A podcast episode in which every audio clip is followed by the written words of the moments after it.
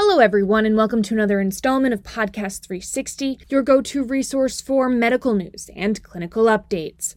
I'm your moderator, Jessica Bard, with Consultant 360 Specialty Network. Migraine attacks are common among women during monthly menstruation, with more than 50% of women reporting this symptom. Dr. Yelena Pavlovich is here to speak with us about that today. Dr. Pavlovich is an associate professor of neurology at the Albert Einstein College of Medicine and an attending neurologist at Montefiore Headache Center in the Bronx, New York. Thank you for joining us today, Dr. Pavlovich. You're presenting your research ubrogepant was safe and well tolerated in the acute treatment of perimenstrual migraine at AAN 2021. Can you please give us an overview of your research and its findings?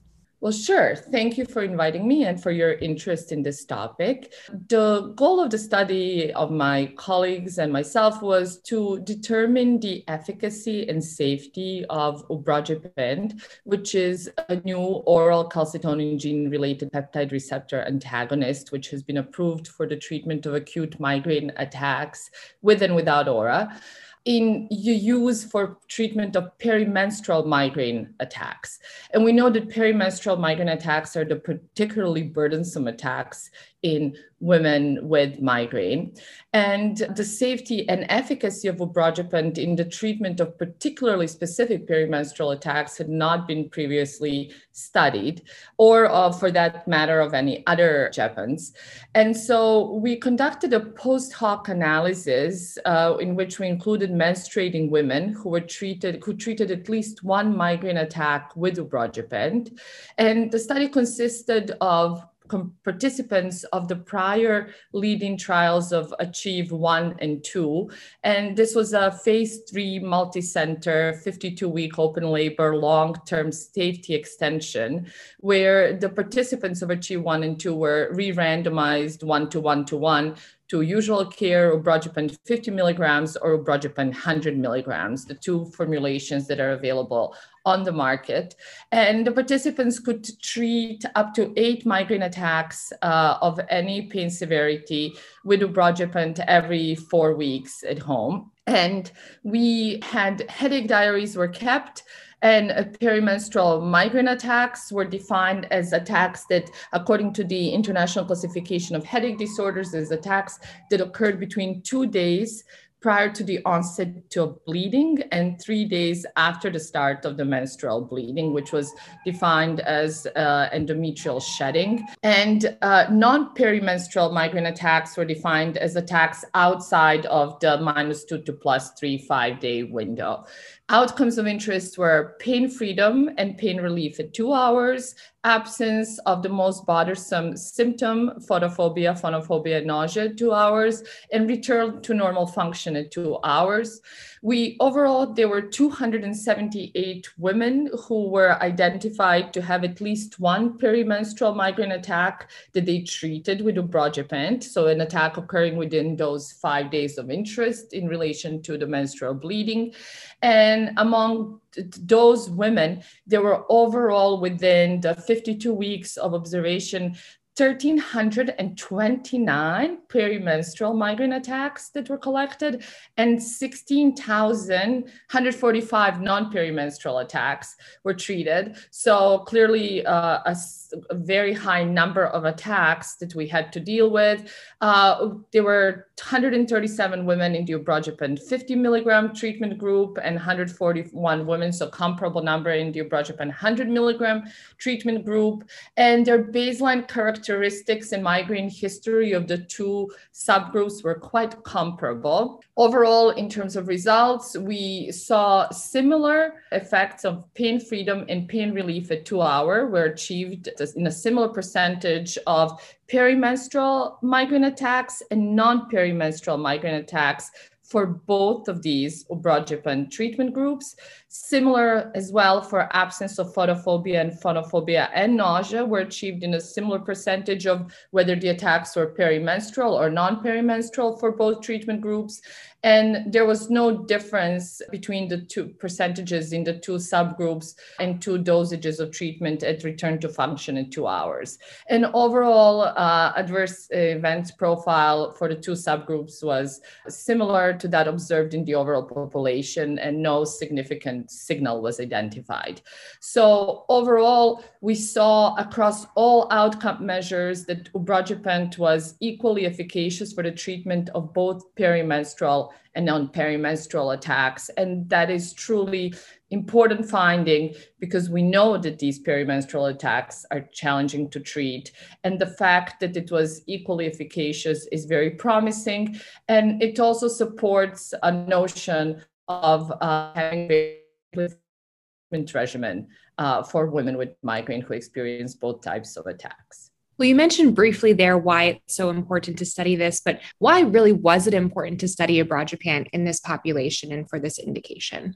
First of all, migraine is a disorder of women of reproductive age. Migraine prevalence peaks in women aged 30 to 39. So this is the time when women are at supposed to be at their maximum productivity and life really demands most of them uh, when they're going through uh, pregnancies and lactation and having raising children, having multiple jobs. So losing time due to migraine attacks is a, a, significant loss of productivity, significant loss of work and social functioning.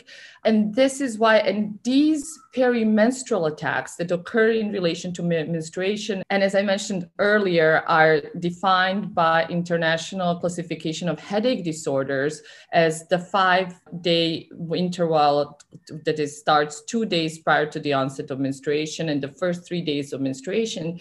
These are the attacks that are the most burdensome for women who have migraine. So this is the really where migraine is at its worst. Experiencing migraine attacks is challenging enough, and then experiencing the perimenstrual attacks is an extra challenge, simply put. These attacks tend to be, and this has been shown in a number of studies throughout the last two decades, these perimenstrual attacks in women who experience them tend to be more severe than non perimenstrual attacks. They tend to be associated with more symptoms of migraine, such as photophonophobia. They tend to be um, more burdensome. They tend to last longer. They tend to be refractory to treatment. So typically the usual treatment that women take will not work as well. And it can often lead to status migrainosus, that is prolonged days of headache. Therefore, a particular need for more effective treatment of these attacks, which tend to be where migraine really is at its worst. Um, and what is of note is why we wanted to look at ubrogepant in this study is because ubrogepant is, as you know, a relatively new treatment in migraine, a promising new mechanism targeting the CGRP uh, pathway, and also that what is relevant is that there are currently no FDA approved treatments specifically for menstrually related migraine or for the perimenstrual attacks. So, this is an area where there is further need for understanding treatment and for improved treatment specifically in this area of women's health. Overall, you and your colleagues found that nearly significantly more participants taking ubrogepant 50 milligrams had achieved pain freedom at two hours compared with participants undergoing usual care. How will this result impact clinical practice and how perimenstrual migraine is managed? So, Yes, so our results were quite encouraging uh, given what I had just mentioned how burdensome perimenstrual attacks tend to be and how they're typically refractory to treatment and often require additional treatment and doubling up of the acute treatment of traditional acute treatments. So, for example, women who treat with naproxen, their uh, typical migraine or attacks, or with triptans, may during the perimenstrual uh, interval need to double up and to use both triptans and NSAIDs in combination. Um, so the fact that we were able to observe the, the very comparable, uh, similar percentages for both period of response at two hours of pain freedom and pain relief for both perimenstrual and non-perimenstrual ubrogepant treated attacks is very encouraging. And as you point, we've seen almost a significant, approaching significance effect for ubrogepant 50 milligrams for the perimenstrual attacks. And there was also a trend with, though not reaching significance, the trend in general was ubrogepant, the, the perimenstrual attacks were by percentages purely more responsive to ubrogepant in higher percent of them responded to ubrogepant 50 and 100 compared to the non-perimenstrual attacks. And that is quite encouraging and also provoking. Uh, and as we know, CGRP and estrogen, which is known to be the triggering factor in perimenstrual attacks have a complex interaction.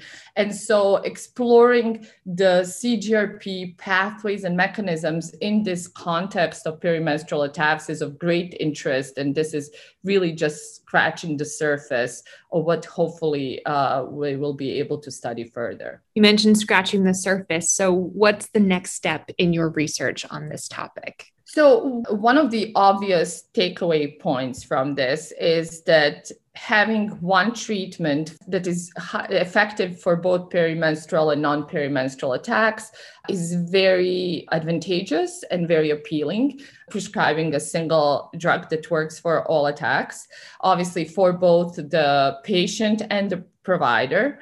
Um, what we would like to see further is exploring this window. So we went with the very strict criteria for the definition of the perimenstrual migraine attacks, that is the five day interval. We know from other population studies and also from clinical practice that women experience perimenstrual attacks in with longer time intervals. Some women reliably start getting attacks even five days prior to their bleeding, sometimes seven days prior to their bleeding, and it can last longer. So, exploring really a broader window and seeing how those attacks compared to non-perimenstrual attacks, we may see even more of an effect because here those attacks were captured as non-perimenstrual given the very strict ICHD criteria for the definition of perimenstrual migraine attacks. And this may further inform the mechanisms that play the role in perimenstrual migraine. Is there anything else that you'd like to add today? I'd like to emphasize the need for effective treatment and effective and tolerable treatment of perimenstrual attacks, which are the most burdensome, very frequently occurring attacks that really hold the most of the challenges for women with migraine of reproductive age, which is when migraine is more common. That there are no currently no FDA approved treatments for specifically for perimenstrual attacks, and the, the knowledge of the presentation of these attacks and their treatment is highly relevant for quality of life of women with migraine. Thank you so much for your time today. I really enjoyed speaking with you. Thank you. Thank you for your interest and your attention.